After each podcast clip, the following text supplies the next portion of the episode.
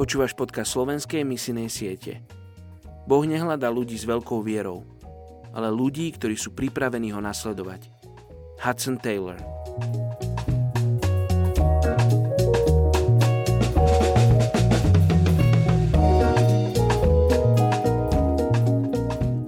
Jeremiáš 30. kapitola 17.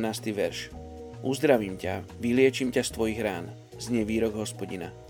Veď ťa volajú odohnaná, to je dcéra Siona, ktorú nikto nehľadá. Dnes sa modlíme za európsku krajinu Portugalsko. Portugalcov je okolo 10 miliónov.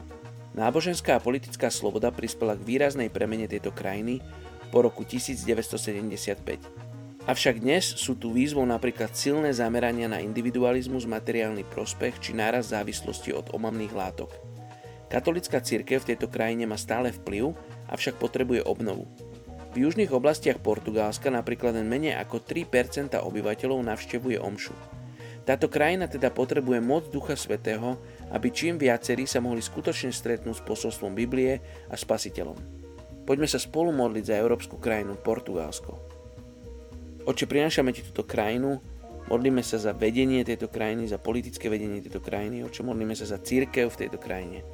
Čo modlíme sa za pastorov, lídrov, misionárov, vodcov Bože, ktorí sú v tejto krajine. Modlíme sa, Oče, aby si konal uprostred nich. Oče, aby si sa dokazoval v moci na ich životoch a aby oni mohli byť svetlom, Bože, pre druhých.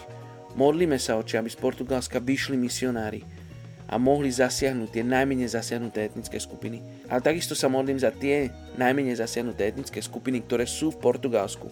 Oče, aby církev dokázala byť solou a svetlom a evangelizovať po svojich mestách.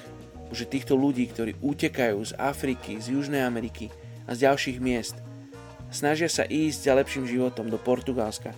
Čo modlím sa, aby sa v Portugalsku mohli stretnúť s Tebou, so živým Bohom. Sa modlím v Tvojom mene Ježiš. Amen. thank you